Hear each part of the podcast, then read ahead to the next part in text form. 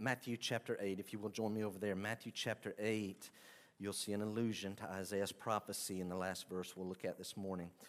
Uh, uh, Matthew chapter 8, again, we've been going through this uh, since January of 2019. So, some 15 months now that uh, we've been in this book of Matthew. And, guys, I got to tell you, uh, I'm glad that we're in this particular passage this morning uh, these four verses. Uh, and I think by the time we finish, uh, that you'll realize why I am glad of all weeks that we would hit this passage, that it is this week that we will do that. And so, would you join me? What I want to do is jump right into the text. Uh, we are flowing. This is actually, you don't see it necessarily in Matthew's version of this story, but this is all the same day. So, my Bible here is printed out in paragraphs. So verses 1 through 4 is an event, verses 5 through 13 is an event. Verse 14 picks up the same day, okay? It's the same day. It's that afternoon, and then it has some commentary on that evening. Would you join with me looking at verse 14? Let's read through our text today. And, so we're picking up where we've left off. Two healings have taken place already in this chapter that followed the Sermon on the Mount. And when Jesus entered Peter's house. So we want to envision this happening. They're in a city called Capernaum. And this is kind of the city that Jesus uses as a headquarters. It's right on the northern shore of the Sea of Galilee. This is up in Galilee. It's not down where Jerusalem is in Judea. This is up in Galilee. So, verse 14 again. And when Jesus entered Peter's house, one of the other gospels tells us it's Peter and Andrew's house, but we're quickly going to realize some ladies live there as well. And when Jesus entered Peter's house, he saw his, meaning Peter's, mother in law lying sick. He sees Peter's mother in law lying sick with a fever. So we don't know if at this point is she shivering cold, she delirious. Uh, I think it was Luke says this is a high fever. So again, is she burning up or is she shivering cold? But this is what Christ encounters when he comes to Peter's house. And they show him, and he goes over and he saw his mother in law lying sick with a fever. What's he going to do? He touched her hand. He touched her took her by the hand. Another gospel says, raises her up. Here's Matthew's account. This is not a contradictory, it's a complementary. To put them all together in what we find, verse 15. He, so he sees her, he touched her hand, and the fever left her, and she rose and began to serve him. Later on, don't you remember that, that she began to serve him? Another uh, gospel says that she didn't just serve Jesus only, she served them. Apparently, this woman has a servant spirit. She is able to resume fully right where she left off. Here she has a house full of guests. Verse 16. That evening, that evening, not that afternoon, that evening, they, y'all know who they are, right? They. They say, who's they? They. Verse 16. That evening, they brought to him many who were oppressed by demons. They brought to him many who were oppressed by demons, and he cast out, cast out the spirits with a cross and some holy water. Y'all see that in the text, right? Everybody see that? Oh wait, no, it's not in. Oh, it's not in the Bible. That's right. It's not with a cross and holy water. I don't know where those ideas. People love religion. Let's stick to the Bible, verse 16. That evening they brought to him many who were oppressed by demons. Watch this. And he cast out the spirits with a word. Jesus, with a word. And healed all who were sick. Again, the other gospels tell us they're bringing many sick. They're bringing many oppressed by demons there to Peter's house.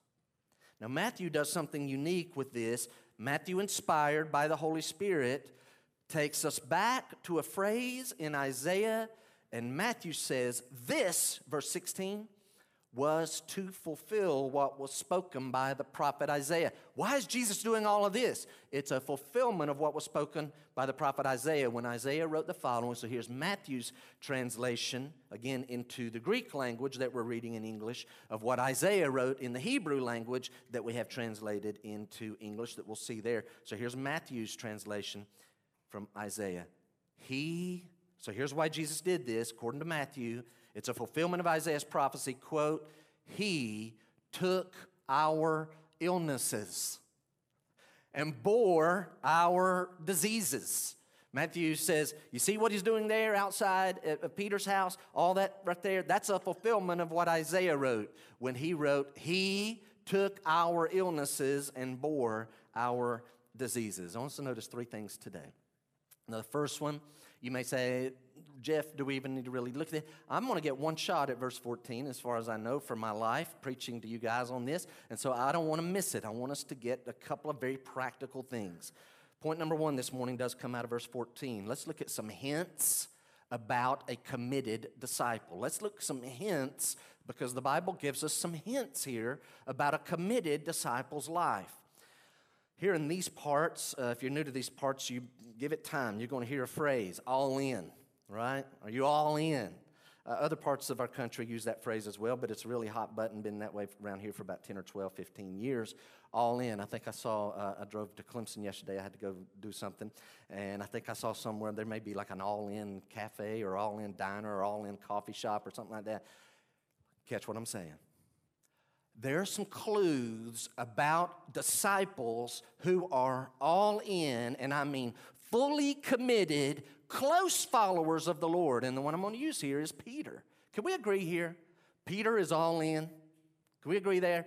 Peter c- comes under the category of a committed disciple of Christ. He is a close follower. He is a sacrificial follower of the Lord Jesus Christ. And I want us to notice two main things out of verse 14. The text says, when Jesus entered Peter's house, number one, write this down. You say, Jeff, seriously, this is not a major thing. Peter had a house. Peter had a house. Why does that matter?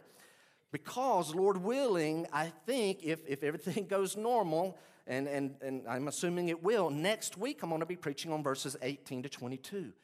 It's not on the screen. Glance ahead at verse 19. Would you glance ahead at verse 19 if you have your Bible open? That's a good reason to have your Bible open because we don't always uh, have all the verses up on the screen. Look at verse 19. This is what we should be looking at next week. A scribe comes up to Jesus and says to him, Teacher, I'll follow you wherever you go. I'm ready to be committed. I'm going to be all in. Notice what Jesus says. Jesus says to him, Can I read between the lines? Oh, really? Okay, here's something you need to know. Quote Jesus says, Foxes have holes, and birds of the air have nests, but the Son of Man has nowhere to lay his head. You going to follow me? I don't have a house. I don't have where to sleep at night. You're going to come, you're going to be committed, you're going to be all in, you're going to follow close to me.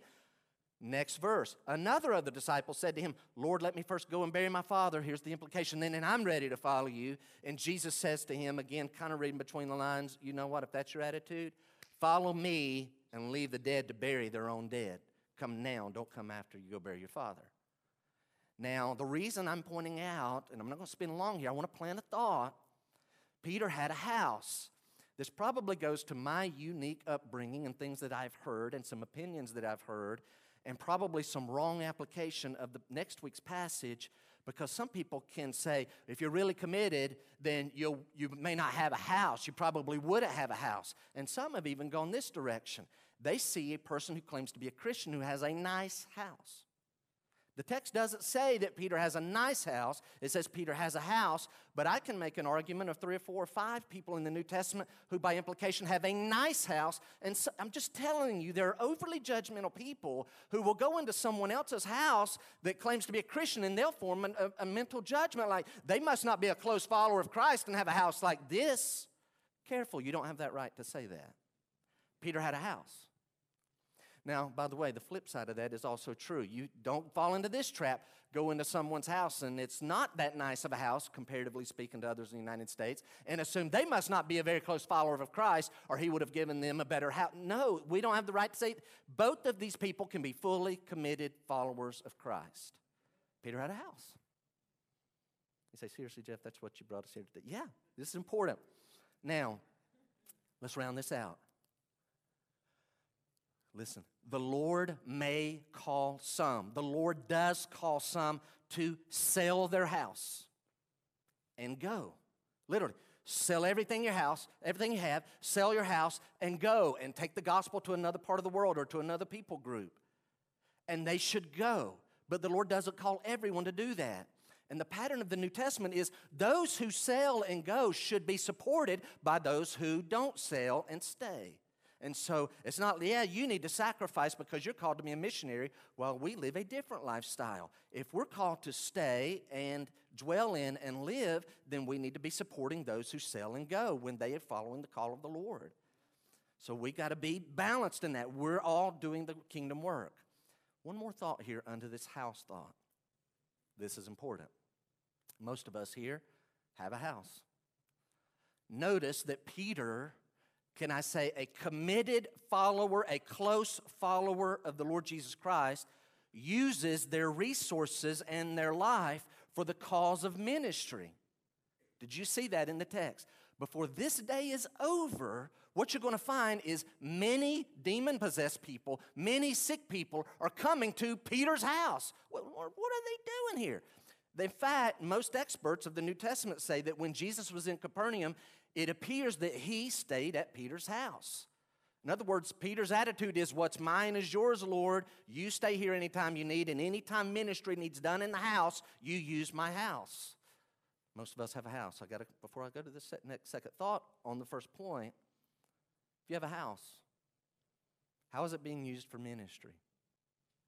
How is it being used for ministry? Ask yourself. Do you have a house? How specifically? Do y'all know that in the coming days our houses may need to be used for more types of ministry that may be a little bit out of the box than what we're used to thinking? Why did God give us these resources? Not just to have them to ourselves. We're supposed to have an attitude, Lord, use my resource. Listen, do you have an office? Some of us have an office. Now, I can't really use mine as an example because my office is Graceview Church's office. The Lord's work is often done in my office. There were two meetings in there on Tuesday. There was a meeting in there on Wednesday night. Uh, Sunday school meets in there each week, uh, uses my office, and other various meetings take place through the week. But do you have an office? Do you have a vehicle? You say, I have a vehicle. Is your vehicle used for the Lord? Do you have a piece of property? We got to think this way. This is how close followers of Christ they see their resources being used for the kingdom. Notice, secondly, still just some hints about a committed, close, all in follower of Christ. Verse 14 teaches us this two things. Peter had a mother in law. So if you have a mother in law, what do you have? If you're a man, you also have a you have a wife. So Peter has a wife, not mentioned here, but his wife is mentioned in the New Testament. He has a wife, and okay, once again, you're probably looking at it and say, Jeff, you're stating the obvious. The man has a house, a man has a mother in law, a man has a wife. What is the point? All right, very quickly. I think this is significant because we need to remember this. Again, I have one shot at this text. There are religions that forbid their followers who desire to go into full time ministerial vocational work as a lifestyle into the ministry. They forbid them from marrying.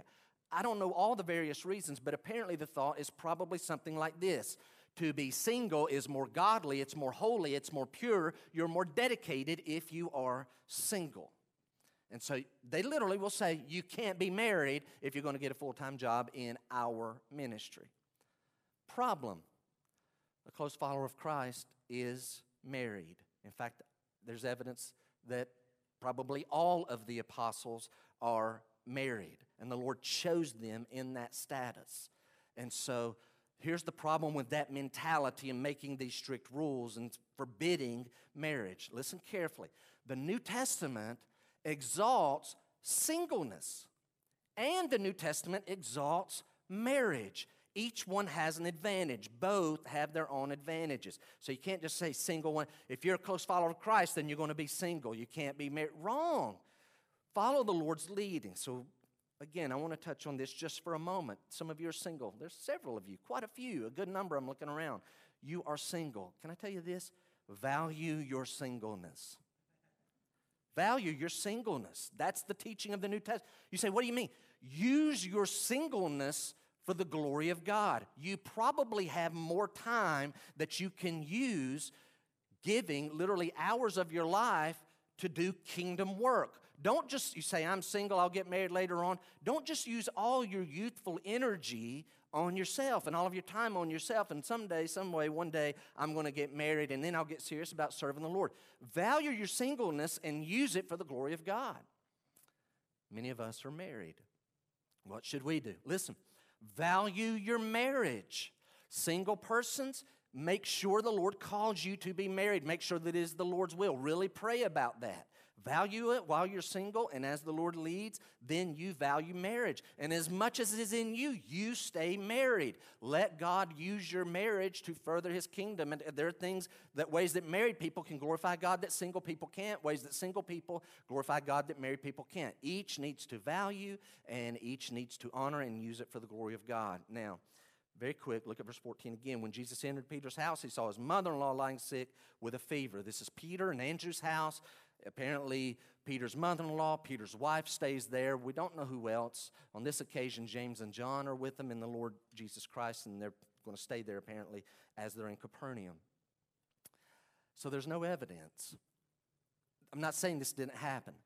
There's no evidence or implication in the New Testament that Peter's wife followed the Lord Jesus on his ministry journeys with the 12.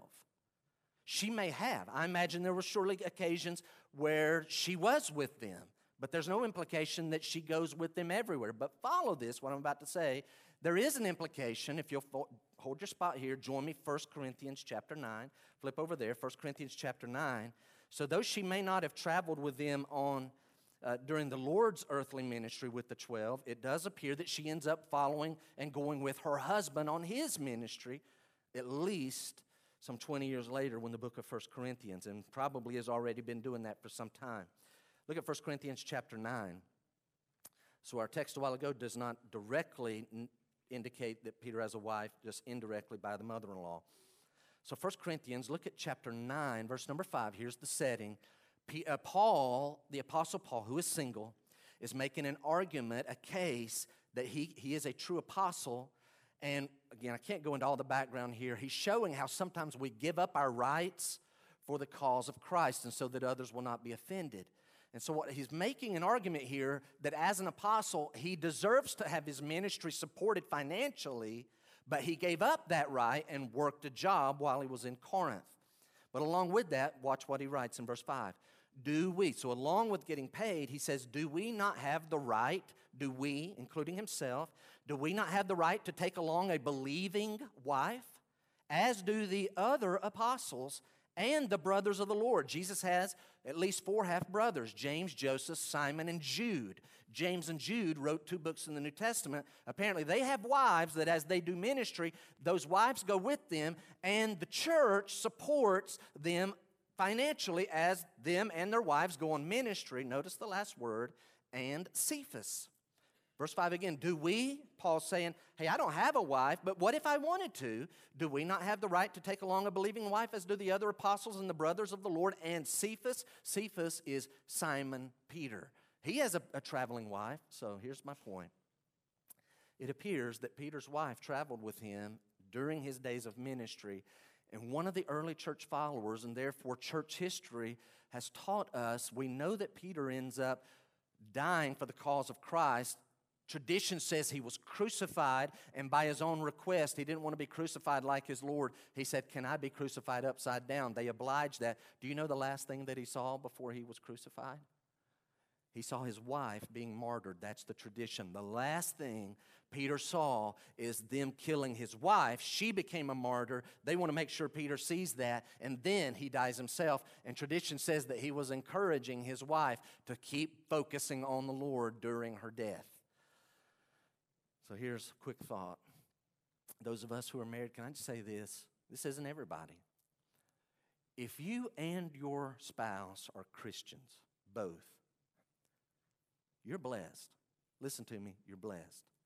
If you and your spouse are not just Christians, but both of you serve the Lord together in some capacity, you are extremely blessed. Peter had a house, Peter had a wife.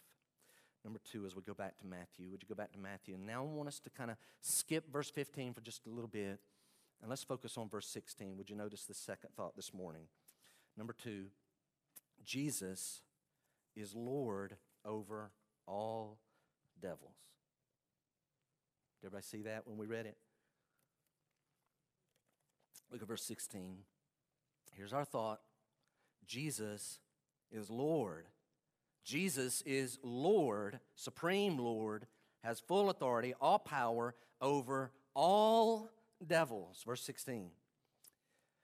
Matthew writes, That evening, now we know there's another healing, there's been some other healings. That evening, they brought to him many who were oppressed by demons, and he cast out the spirits with a word and healed all who were sick. Guys, there's several words in that text, and I don't have time. Like verse 16 is its own message, but I cannot preach one verse at a time anymore like I did some in Sermon on the Mount. We'll never get out of this book, so today we're doing a whopping four.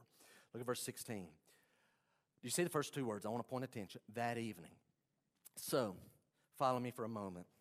The other Gospels, all right, we've got Matthew's version, but we also are going to, uh, if we wanted to, I won't take time, Mark and Luke also give this same account, and we bring in what when we bring in what they write about this, we get some other additional details about this day. So here's the thought they affect these two words that evening. Here's the other details. This was a Saturday. The other gospels make it clear. Matthew doesn't. This was a Saturday, and because we're talking about Jews, Saturday was their Sabbath day.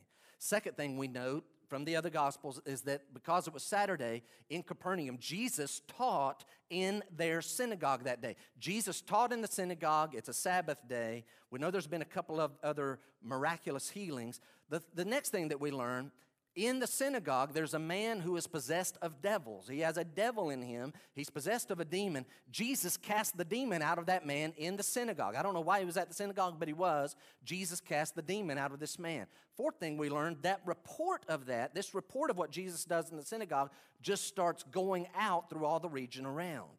And as a result, people are going to bring their loved ones or their friends, people they know who are possessed and oppressed by demons, or people who are sick because they've had they've seen what's happened with these other two healings. But notice they do it that evening. Now that explains that. Why do they wait till that evening? Because it's Sabbath. And so they have to wait till after the sunset, the sundown. One of the other gospels points out that it was after sundown.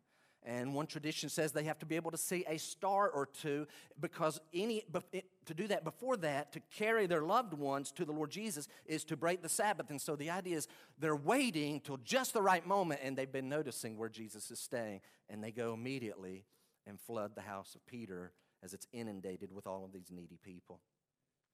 Now, I want you to look at verse 16. If you were in my place, what would you, if you were limited in time, what would you be preaching on? Let me read it again. That evening they brought to him many who were oppressed by demons, and he cast out the spirits with a word and healed all who were sick. There's a lot. There's like 11 words there that I looked at this morning that are dominant words, but I want you to focus for a moment on this phrase. Did you catch it? Listen to the Bible. That evening they brought to him many who were oppressed by demons. Many who were oppressed by demons.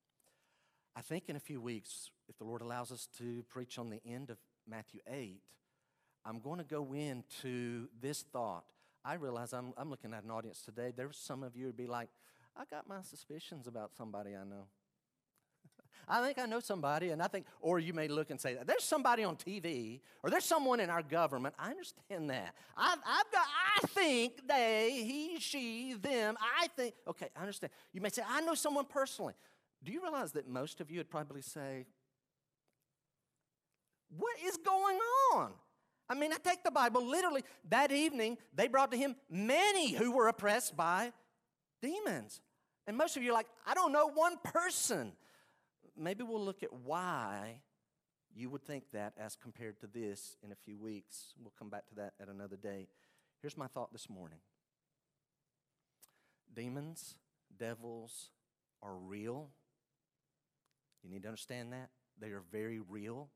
They could be here this morning. I have prayed early this morning that they are not here. I've prayed that they're not allowed to be here all day long. That's in the Lord's hands. You should join me in that request. In fact, I've prayed, I don't know why I do it, I should pray for every day of the week. I always pray that they would not be here on Sunday and that they would not be here on Monday. Just like give us a good window, a good buffer on either side. Lord, don't, even, don't let them be above. Don't let I, I literally go through, I start with this section right here. I go back through that. I like name every room. Lord, and then off the property and the White House and Charlie Drive and that property over there. And, the, and I, I literally, Lord, just make, like, this guy is wacko. No, I believe the Bible. I believe the Bible. These are real beings. Mark this. They're not to be laughed at. They're not to be made fun of. They're not to be toyed with. Young people, listen to what I'm saying here. Please listen. They are real. Don't you be messing around with little games and activities with other young people, trying to invite them to reveal themselves. They are real. Don't invite that. Don't play around. Don't toy. Don't hang around people who do that activity. Stop it. That's like an epidemic. We go through times in our, in our country where young people, particularly, want to invite. You're opening yourself to things. They're not to be focused on.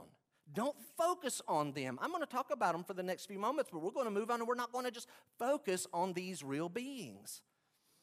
Had a really good friend, I won't say who it is, but he had personal experience. He was possessed of a devil before he became a Christian. And he would talk about this only on, a, I think, two occasions I remember pulling out of him some personal information. And each of those two times, I remember he didn't really like talking about it. And finally, he just said, I don't like to give him any airtime. I just don't like to talk about him. Let's, let's talk about something else.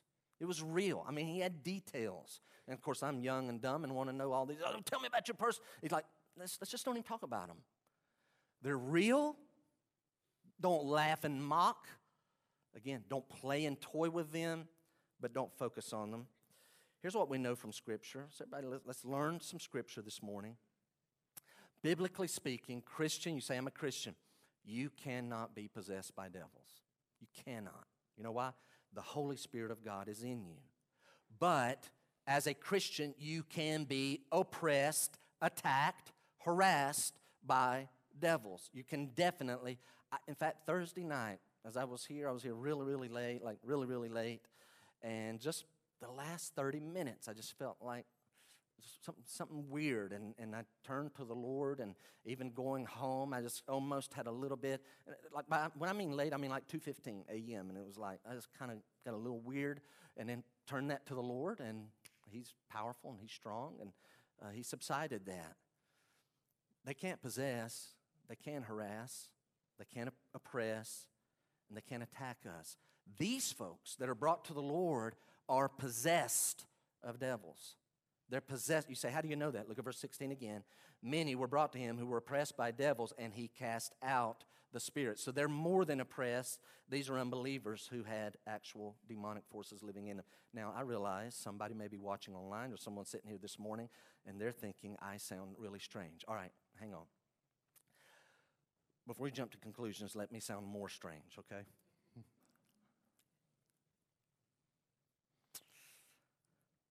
As I, so let's focus on me. This is me. I hope this is true of you. Do y'all know that I have a soul and a spirit? I have a soul and spirit. My soul and spirit are housed in this body that you're looking at. It is housed in this body. My soul and spirit is not over there. My soul and spirit's not back there. My soul and spirit's not back at my office. My soul and spirit's not at home. My soul and spirit is in this. When I die, physical death is when my soul and spirit will leave behind my body, and then all will be left is a body, and y'all have to deal with that, right? So I have a soul and spirit housed here. But, and I'm one. That's not two people. I'm not three people. I'm one person. But along with that, there are three other persons in this same body. And some of you are like, I, you literally, I think I'm about to walk out. Don't walk out, listen to me. The day I, the moment I became a Christian, God's Holy Spirit came and dwelled in me. But the New Testament also says that Christ says, I am in you and you're in me. So the Spirit of Jesus, the Holy Spirit's in me, the Spirit of Christ is in me. Christ says He's in the Father and the Father is in Him. And so if the Father's in Him and Christ is in me, any Christian in here who prays, really prays to God, you know, as you, you may have not thought of it, but now it's ringing true. Yes, there are four of us inside of you. There's me, God's Holy Spirit, the Spirit of Christ, and God the Father are right here in me. What's that purpose? The Lord Jesus Christ, His Spirit, the Holy Spirit, God the Father, what they want to do is illuminate my mind, lighten my path, guide my way. Listen carefully. They want to control, they want me to yield my will to them. That's the Christian life. More and more, yield my will to them so that ultimately they are controlling and using my body. Now, the enemy does the same thing. They want to come into a host rather than illuminate, enlighten, and guide a path, they want to darken that person's mind, keep them in the dark, keep them not aware of spiritual things. They want them to go deeper and deeper into darkness. Why? They want this person to yield control of their will so that that demonic force can use the body of its host. That's what they're after. And so, one of the points I want to make here is these beings are real they're, um, they're real. You say, I'm not a Christian. You may not be possessed, but you are a candidate. Okay? And you know, I just told you, there's much more to that, but they want to darken your mind. They're going to try. Right now, if you're an unbeliever and you're listening to me, they're trying to make you think about anything. They're going to get you looking at a piece of lint flying through the air. They're going to try to maybe get, oh, where's a fly? Or look how cute that little baby is. Or look at that person's hairdo in front of you, how strange it looks. They're going to try to get you to think about anything but this. They have, a, they have an agenda. Listen carefully. The Bible gives us very ample, ample evidence. Listen, please. These beings, watch. So here we have angels. Here we have demonic forces. There are rankings. These demonic forces, evil spirits, spiritual wickedness in high places, unclean spirits, they used to be angels, but they have fallen from the Lord. And we know that they are only half as many as this. One third of the angels followed Satan. So here, here's the thing the Bible gives ample evidence that no matter the ranking of angels or demons, currently as we are in this current phase of life, the lowest ranking angels or demons are much more powerful, are far greater in their power than any human being. In fact, many of the strongest human beings put their energy together. You are no match for the lowest ranking angel or demons. Do y'all know that in the Old Testament, the Old Testament, it talks about one angel is sent on an assignment, and in one night he kills 185,000 Assyrian army soldiers. 185,000. We have 198,000 people that live in Anderson County, not counting the 30,000 live in the city. It's that, the whole county. If you were to take our whole county, you know, Powdersville, Piedmont, Williamston, all of our little out, put us all together, one little angel could wipe all of us out. We are no match. Jeff, why are you insisting on driving that point home? Look at verse 16 one more time. That evening they brought to him many who were oppressed by demons, and he cast out the spirits with a word. You are no match. The Lord, though, do you understand this? The Lord Jesus Christ, with a word, commands them. Not, he doesn't get in a fight. He doesn't get in a wrestling match, literally with the authority of his words, and they must obey him. With just the authority, because I say so, come out. And they have to come out, and they obey him. Jesus is the Lord over all devils. It doesn't matter the ranks. We don't find that, oh, he had a hard time with a few of them because they were really strong. No, they know who the Lord is. If I'm not going there, but Mark chapter 1, verse 34 tells us that Jesus, as they were coming out, some of them were speaking to Christ and they were saying, We know who you are. Did you come to destroy us? You're the Holy One of God. You're the Son of God. With his words only, Jesus not only makes them come out, he forbids them to speak. You be quiet. Remember, a few weeks ago, Christ doesn't want the message fully out yet of who he is, and he sure doesn't want it coming from some demonic forces. He makes them be quiet just by the power of his will. And you may be sitting here saying, How do they know who Jesus is? They may, this may be the first encounter with the human, physical, Jewish body, Jesus, but they know who the Christ is. They know who the Son of God is. They worshiped him in heaven before they followed Satan. So they know this is a case of spirit, small s, recognizing the spirit of the Son of God, capital S, and they start communicating, and he forbids them to speak. Write this down.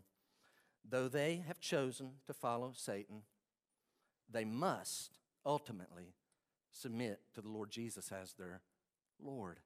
They have to submit to Christ as their Lord. We'll not go into this this morning, but I want to challenge you. If this makes you frightened, like, man, is this really going on around us? It is. Christian, they can harass and attack, cannot possess. If you have any fear in this, that's not from God. Can I tell you? Go read about five times over and over. Go read Ephesians 1 and Ephesians 2, and here's what you'll find. Jesus Christ is at the right, so God the Father, Christ is at the right hand of God the Father. He's in the position of authority. All other authorities, all evil spirits, demonic forces, spiritual, they're all under Him. He is in a place of authority over them. Listen, of yourselves, you are no match, I am no match, but we are in Christ in Christ is over all of them. With Christ, we have all authority over these beings. We don't pick fights. And now you're saying, man, this guy is strange. No, I'm telling you the truth. I'm telling you the truth. They don't they cannot withstand the authority that was within us as long as we are using our authority that's in the Lord. Again, don't go picking fights. I've seen knuckleheads on TV before do some stupid stuff, right? These televangelists and they got shows in their living rooms and they're binding Satan himself to light fixtures like, stop it, you know. But when you need it, call on the Lord. He has full authority. They cannot withstand. Number three. Now let's back up, and then we're going to take a quick overview. Anyway, not quick, I lied. Uh, now we need to back up and draw our last point from all four verses because it pulls from those. Let's start in verse 15. Here's what we're looking for Jesus is not only Lord over all devils, Jesus very clearly is Lord over all disease. Jesus is Lord over all disease. Look at verse 15. So he goes in and sees Peter's mother in law lying sick with a fever. What does Christ do? He touched her hand, and the fever left her, and she rose and began to serve. Do y'all see it? I realize, i I realize I'm doing this three weeks in a row, so I'm not going to belabor this point. But again, what we find is the authority and the power of the Lord to heal completely. Please listen. Peter's mother in law did not take a turn. Lord. After you touched her, she really took a good turn. She did not take a turn. She was healed immediately. I mean, she went from fever and pain and suffering immediately to health and strength. And all of a sudden, she's back serving again, just like that. I know how we're tempted to look at this. Having heard a message about the leper and heard a message about the centurion servant who was paralyzed and in pain, Jesus heals both of these. I know how we look at this. Fever, oh, minor miracle. Big miracle, big miracle. This one, minor miracle, small. Can I tell you something? It wasn't small to her. You don't need to think of this as a small miracle. Do not think of it that, that way. I am afraid, and this is most of us in this room, you're in the category that I am currently. We're not sick, we're by and large healthy. And what I'm about to say is probably lost on those of us who are healthy, but others in here have battled sickness and they have sickness, and particularly those that have a disease or those that have chronic sickness. Can I tell you? And if you pay attention, you'll see it too. Just recently, I have seen and heard how devastating sickness can be to a person's just their soul and their spirit. The thought occurred to me, I've even put it in your notes. Sickness causes despair. I've seen it. Sickness, physical sickness, can cause despair. And I would say it causes even more despair, especially when it seems like there's no medicine to help or the medicine doesn't really help a lot. Or particularly, it causes despair when there's no hope for a cure. And I realize there's cases of that right here this morning, and these people are right now thinking, absolutely, I really battle that. I don't know why the Lord doesn't just take this away. Could I encourage you, at least if just a little? Look again at verse 16. Did you notice verse 16? So we're talking about Jesus is the Lord over all disease. That evening they brought to him many who were oppressed by demons, and he cast out the spirits with a word and healed as many as he could that were sick. No, It says, and he healed all who were sick. Jesus is literally showing us that he is Lord over all of the diseases. Not one illness was brought to him he couldn't handle. Not one injury. They're bringing injuries, they're bringing sickness, disease, illness. It doesn't matter. None were too difficult. None, I don't, I'm not familiar with that one. I don't know how to do that. No, he just heals all of them. In fact, MacArthur writes the following that I think is pretty insightful, and I believe it's actually accurate. He writes the following For all practical purposes, we'll study the New Testament, Jesus banished sickness and death from Palestine during the course of his earthly ministry. Let that sink in. For all practical purposes, Jesus banished, guys, you understand, like eradicated sickness and death from Palestine during the course of his earthly ministry. Why does Christ do this? Obviously, it's to have compassion. The Lord has compassion on people. But beyond that, the Lord does this as a sign of who He is, an indication that He is the Messiah. Look at verse 17. You're in Matthew 8. Look at verse 17. So He heals all who were sick, and in Matthew immediately follows that phrase with this this was to fulfill what was spoken by the prophet Isaiah, quote, he took our illnesses and bore our diseases. Hold your spot in Matthew. We'll be back. Go, if you would, Isaiah 53. Isaiah 53.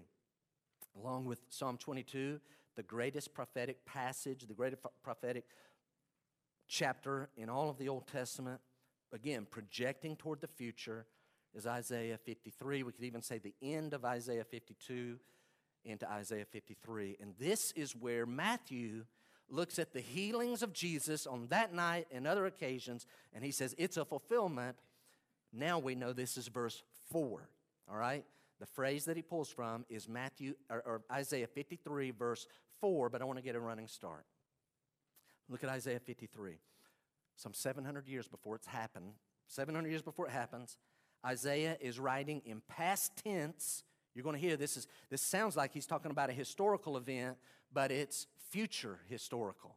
He's writing in past tense as though it's, it's just so sure to happen, but it's going to be 700 years away. Verse 1. Look at your Bible. 700 years in advance, the Bible writes the following Who has believed? And that's the big question. Who has believed? I have. Who has believed what he has heard from us? Isaiah's writing. Who's believed? The, eternity will tell who among us this morning has believed what Isaiah is writing to us. Again, verse 1. Who has believed what he has heard from us? And to whom has the arm of the Lord been revealed? Isaiah 52 talks about the Lord, in essence, reading between the lines, rolling up his sleeves, revealing his arm. He's going to take action against Israel's enemies. Now Isaiah is asking, To whom is the arm? Who's seen the action and work of the Lord? Verse 2 this is a passage that is talking about the suffering servant of God. And so, Matthew, or I'm sorry, Isaiah is writing about the future suffering servant of God. Prophecy, verse 2. For he, the suffering servant, the Messiah to come, grew up before him, the Lord. How? He grew up before him like a young plant and like a root out of dry ground. And now, watch how he describes the suffering servant.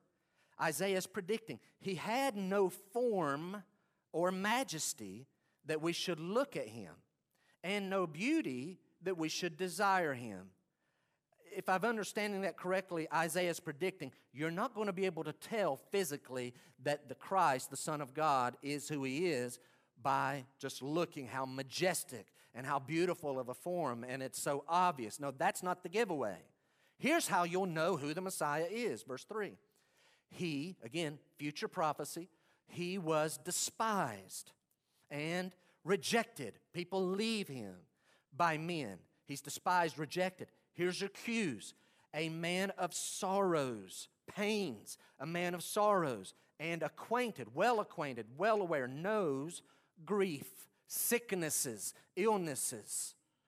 The verse continues, and as one from whom men hide their faces, Men hide their faces from him. He was despised. And we, Isaiah is talking about the nation of Israel, esteemed him not. We didn't lift him up as who he really is. We despise, we forsake. Now, the heart of the passage here is verses 4, 5, and 6. That's why we're going to read these. Matthew is quoting verse 4. Watch. 700 years in advance. Surely, surely, no doubt about it. All the evidence is so clear. Surely he has borne our griefs and carried our sorrows. Yet, we, the nation of Israel, we, he's carried our griefs, he's borne our griefs and carried our sorrows, yet we esteemed him stricken, smitten by God, afflicted by God. That's what, yes. Why is that happening to him? God's doing it. Wait a minute, what about all this evidence? Oh, yes, the evidence is clear. It was clear and abundant that Jesus is a blessing to the nation, but somehow, in spite of all these healings and all the good that Jesus did to, for Israel while on earth, they're still going to come to this conclusion oh, he's being smitten and stricken by God. He's done something. But Isaiah is going to tell us, verse 5, but they're wrong. They're deceived. Do you see it? Surely, absolutely, the evidence is clear. Jesus is a blessing to the nation of Israel. Yet, future tense, futuristic, they're going to esteem him stricken and smitten by God and afflicted. But the truth is in verse 5, he was pierced. Jesus was pierced in his left hand, in his right hand, in his side, in both feet. Why is he pierced? He's pierced, not stricken and smitten by God because he's done something to, to deserve God's wrath. Verse 5, he was pierced for our transgressions. He was crushed for our iniquities. Upon him was the chastisement, the punishment, the discipline. Upon him, the chastisement that brought us peace. And with his wounds, why is that man being wounded? With his wounds, we are healed. Notice verse 6. All we, Isaiah is predicting, all we have gone astray. We have turned, everyone, everyone here this morning, all we have gone astray. We have turned everyone to his own way. How like sheep, just wandering off our own way, not God's way. What's the punishment for that? And the Lord has laid on him the iniquity of us all. It's as though we're standing back and we're looking 700 years into the future, and Isaiah's standing there, and we're like, okay, I see three crosses. That one obviously was a robbing murderer, and that's a robbing murderer, and they're getting what they deserve. It's a little bit of a cruel punishment that Rome has come up with. Nevertheless, they took a life, and so their life's being taken. But what's the deal with that one in the middle? Why is he being wounded? Why is he being pierced? Why is he being crushed? Why, why is he having stripes put upon him? Oh, he, that's happening to him, the one in the middle, because we sin. What? Because we sin, he's paying a price. That's not fair. But that's the gospel. Would you look at verse 4? Surely he has borne our griefs and carried our sorrows. Matthew's point out of this one verse is the following Jesus' healings. That, an example is what happened at Peter's house that night. Jesus' healings fulfill part of Isaiah's prophecy of signs to look for this will be how you'll identify, this will validate who the Messiah really is. And that's what Matthew. Now, guys, this gets tricky, and I'm not going to go into all of it, okay? So, is verse 4 in Isaiah 700 years ago? Is it only talking about Jesus' earthly healings? Is verse 4 not talking about Jesus' work on the cross, taking our sickness and all upon him and the consequences of our sin? Oh, absolutely, it has to do with that. But what Matthew's point is, is that what happens, what verse 4 and application of that is that the earthly healings of Christ are going, they're not separated from the cross in verse 5. What he's saying is they validate and they show the significance of the cross in the middle as compared to the other crosses that day and all the thousands of others through the Roman Empire throughout history back in that time period. The reason that one is significant is because that man had nothing he'd ever done wrong. All he had done was good. He took people's sicknesses, disease, and pain and healed them during life, and that's why we know his is a significant. Nothing against the other two guys, but that's the most significant death in the history of the world. Why? Evidence, he healed people. He did the things that the Old Testament predicted he had to do to be able to be the Messiah. One last thought before I kind of come down the home stretch here. what Isaiah, if you will, I'm sorry, make your way back to Matthew 8. Look at verse 17 again. Matthew 8. So he heals all who were sick. In verse 17, this was to fulfill what was spoken by the prophet Isaiah. He took our illnesses and bore our diseases. Do y'all know that these healings of Christ, they're a foretaste? A foretaste.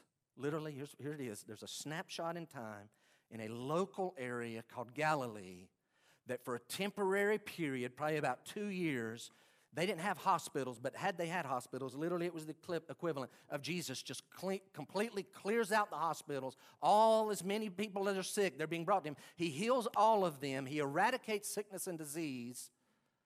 And that's a little foretaste of what is coming in the future of a future worldwide kingdom in which there will be no sickness or disease. And so put it all together. Here's what we have in Isaiah 53 and in Matthew 8 17. Here's what we have. You say, Jeff, I know when Jesus was on the cross, he took our sin. He did. Guys, we don't understand what happened on the cross. He not only took our sin, he took all of sin's consequences. All of it. If you've ever had a stomach virus, that's a result of humanity's sin. If you've ever had cancer, that's a result of humanity's sin. If you've ever had a broken limb, if you ever had blood gushing from you, if you've ever had a heart attack or a stroke, what I'm telling you, if you'll study this, what it's talking about is not just our sin is put on the Lord, but the consequences of all of our sin are bearing down on the Lord Jesus Christ on the cross. Literally, He's paying for sin and all of its consequences. He, according to verse 17, took our illnesses and bore our diseases, and He paid for it on the cross. And so I'm back in Matthew 8, and I realize as I'm reading this this week, Jesus enters a house, mother in law sick, he heals her of a fever. That evening, they bring demon possessed people. He casts all those demons out. They bring many who are sick. He heals all the sick. And I come to the conclusion of our third point Jesus is Lord over all disease. Do y'all understand how timely God's word is? Do you understand how current God's word is? As our country is just growing increasingly fearful of the potential impact of a little one virus. And that's legit. I mean, something happened Monday because Tuesday I start getting all these emails about my future plans and how they're changing, right? And that's why we had to take 10 minutes this morning because we're very fearful of the potential of one virus. And yet, here, Matthew, for three weeks in a row, has been showing us that Jesus is the Lord over all disease. There's a leper. Jesus heals the leper, not just of his leprosy, but all the effects, the past effects of leprosy on his body. Jesus heals a centurion, a Roman soldier centurion servant who is gripped by pain and paralysis somehow.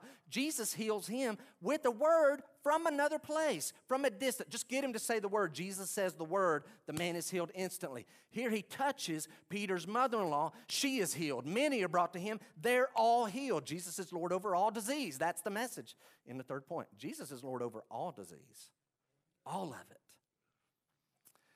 And so as I close today, you see on your handout, how should we, in light of verse, I mean, 16 and 17, you ought to go home and say, no, wait a minute self. In light of verse 16 and 17, since I'm a Christian, how should I respond to two things? Sickness, it's spreading. Y'all understand that? As we're standing here today, I'm standing here.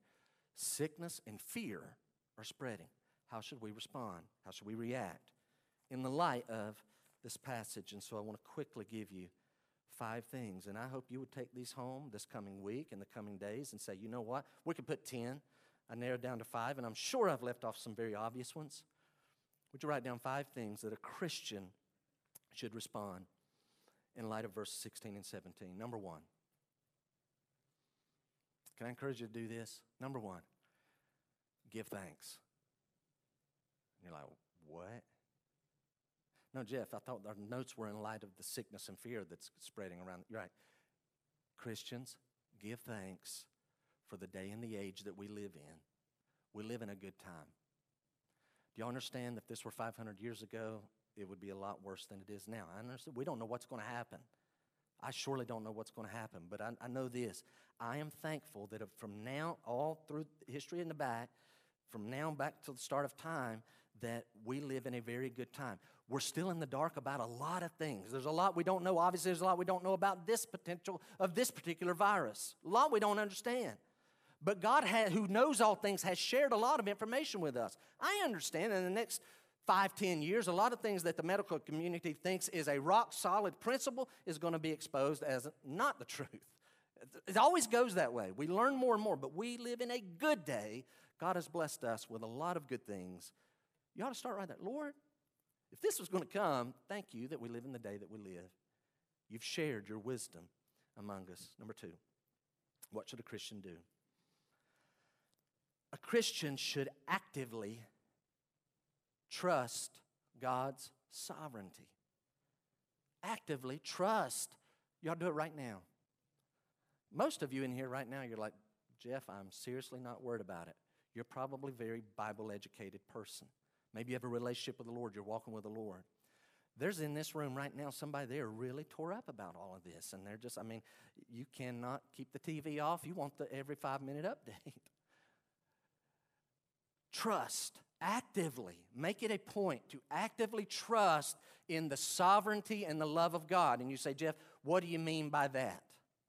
Here's what I mean take an attitude that God is completely sovereign over all things. So here's what that means Nothing is happening that is out of God's control. Nothing is out of God's control. I'm going to go further, you may not like it. Nothing is happening without a purpose behind it. God has a purpose for this. And we can speculate, and I have my guesses, you may have yours. We don't fully know, but God has a purpose for this. In fact, we're going to go further than that. And here's what we need by trusting in the sovereignty of God, here's what we're going to know. We know this. This coronavirus thing, this COVID 19, it works out for our good. And you're like, what? It works out for my good. I know it does. I don't know how it does. I know this thing in the end, when we get an eternal perspective, we'll be able to look back and say, man, aren't you glad God did that? You've got to have that attitude. Guys, this is God has not given us the spirit of fear. When we're afraid, that's me, that's you, that's not God. God's given us the spirit of power and of love and of a sound mind, peace. It's okay.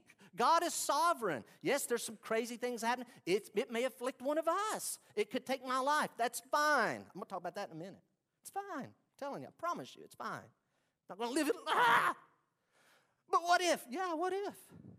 It's okay. Do y'all know this is especially needed in times of rampant, widespread fear? Christians, we have an opportunity to be salt and light when a world is not trusting the Lord, we're trusting God's complete control and His love. He's not stopped loving. God loves and He's in control. We're going to keep trusting that. That's like salt. When the world is not living like we are, we're just actively choosing to trust God's sovereignty. This is key. Makes us different. Before I give you the next, very quickly, can I put, I'm going to offer, here's, here's what I think we need, guys. Listen. I think we need courage like Jesus. I read when Jesus is in surrounded by sickness, Jesus isn't all fearful. We're supposed to be like Christ. We're not to be afraid. Be courageous like Christ. But listen to me. We need to couple this courage, this courage that Jesus has with some sensibility, some wisdom, and some caution that we read about in Leviticus chapter 13 and 14 just a couple of weeks ago when we're talking about a leper. If something is potentially dangerous and contagious, then you're going to have to be smart. It was literally in the Bible. Take these steps. What they do? You got to put them away and you got to stay over here. Jeff, what does that mean? We're going to be courageous like Christ, but at the same time, we're going to try to be wise and cautious, like the Bible gives us a good example. So, in other words, we're going to not just uh, be all over each other all the time. We're going to limit our contact. If you're sick, stay home. But I got to be there. It'll all go to pot if I'm not there. No, it'll be okay. All right? Limit our contact. Stay home. Show some wisdom. Not fearful, but not foolish. Number three. How should Christians respond? This is one's a big one. And I think it flows from that second one. We must live and speak the gospel. We must live and speak the gospel in difficult times because it just, ladies and gentlemen, y'all know that it just may be that someone's out there who, up till now, they refuse to listen to God, but they are now ready to listen to God because now they're thinking about the potential of what could happen in their own life or in the life of a loved one. So, what I will say on this one a biblically minded Christian. You may say, Jeff, you don't really need to say this. That's going to. No. A biblically minded Christian realizes these lives, these current versions of life, are short. They're just short. We're going to die. Y'all know why we're going to die, right? Because of sin. We know this. And you may say, come on, that don't, we just need to skip that. Just keep, every, keep it positive. Oh, I am keeping it positive, right? Here's salt and light. Here's how you live and speak the gospel. You live literally with this mindset. The world around us thinks the absolute worst thing that could happen is if a person dies. But if you're a Christian, what the world thinks is the worst possible conclusion for us is actually at that moment the best possible moment in our existence up until that point. Literally, death becomes the best possible moment. Write this down. A Christian needs to remember and rehearse and go over and over in our minds physical death is only a door that transports us from this world that is mingled with some joy and some sorrow into a brand new kind of world, a new kind of existence that has no sorrow whatsoever and has infinite joy. What if we really understood that idea? That would be key. We understand, hey, wait, death is not the worst thing about our life. The Bible says death is the best thing. Literally, it's our transportation. Again, I'm looking at a door right there. In a moment, many of you are going to go out that door. Picture, this is this life. You say, hey, it's kind of nice, but this is the only life we've known. Some joy, but you're never far from sorrow. And some sorrow, and it seems to be lots of sorrow, but then some joy comes in. It is constantly weaving joy and sorrow, but we're going to leave this world and we're going to go to a far better world. Infinite joy, no sorrow. What should Christians do? Give thanks. God, you've put us in a great day. Lord, I'm going to actively choose to trust your sovereignty. I'm going to choose to trust your love. Lord, I'm going to live and I'm going to share the gospel, the good news, and I'm going to be aware that what people think is the worst possible thing is actually going to be the best moment of my life. And then the most obvious is what should a Christian do? Pray. Why should Christians pray? Because only Christians can pray.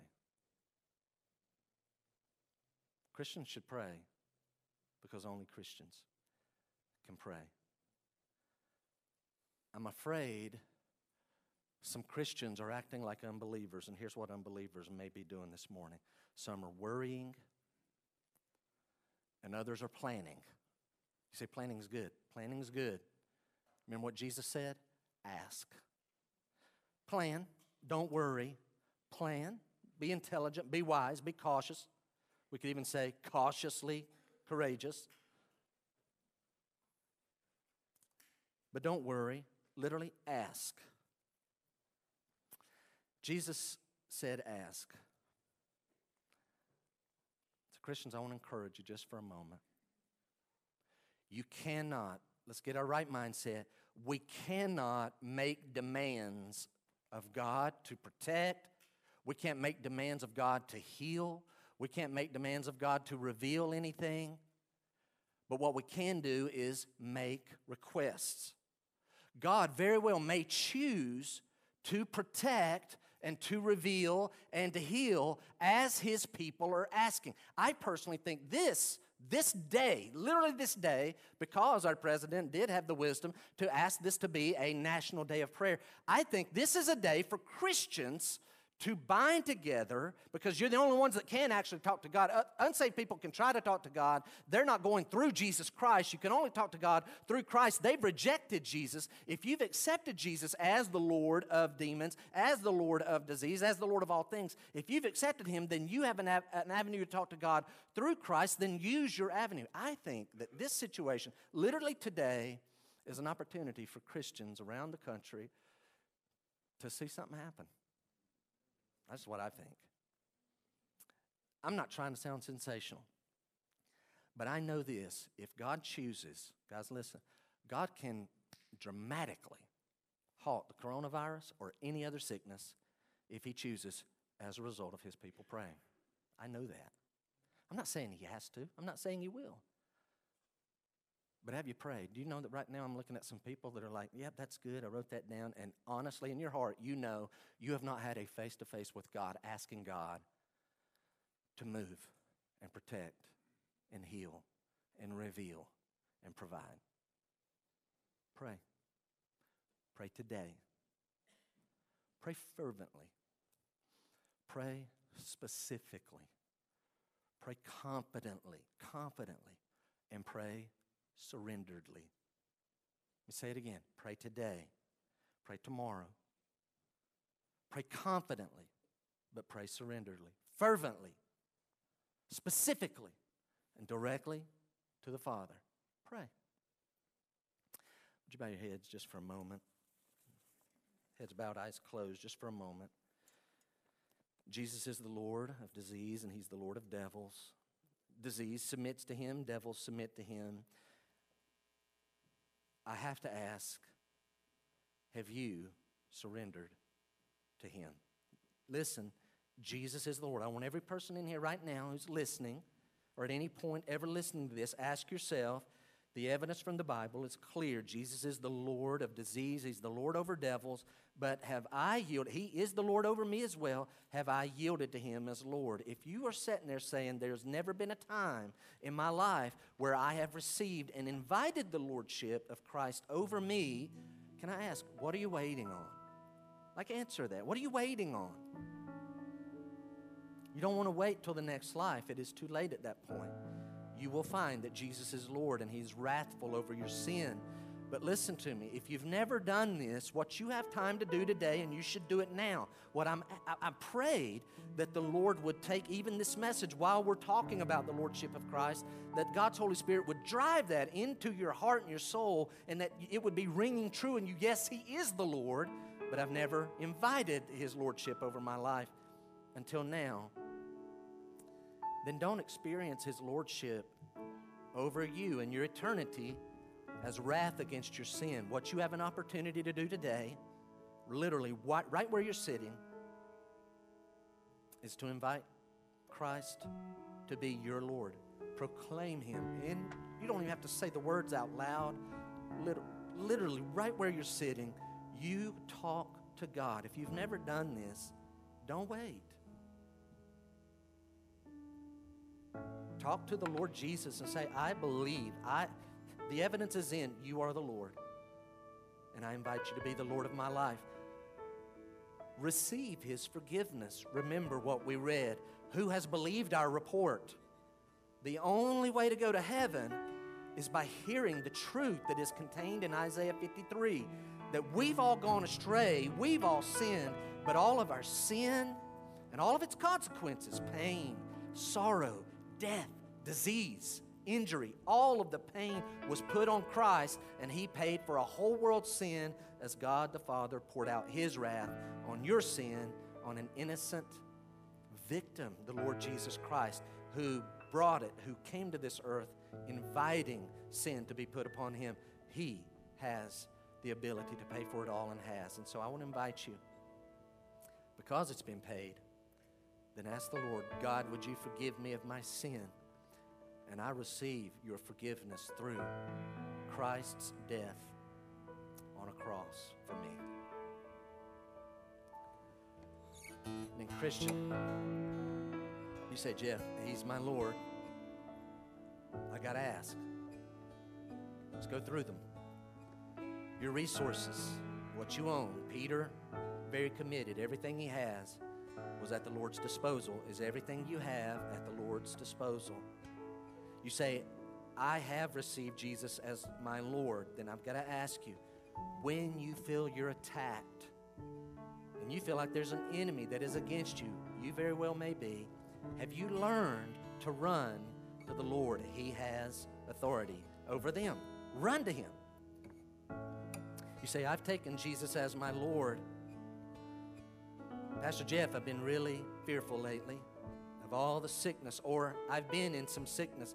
Have you turned to the Lord of the sickness? Have you turned to the one who's given us a spirit of power and of love and of a sound mind and said, I need you to refresh the whole way I think? I am turning this over to you. Have you asked Him?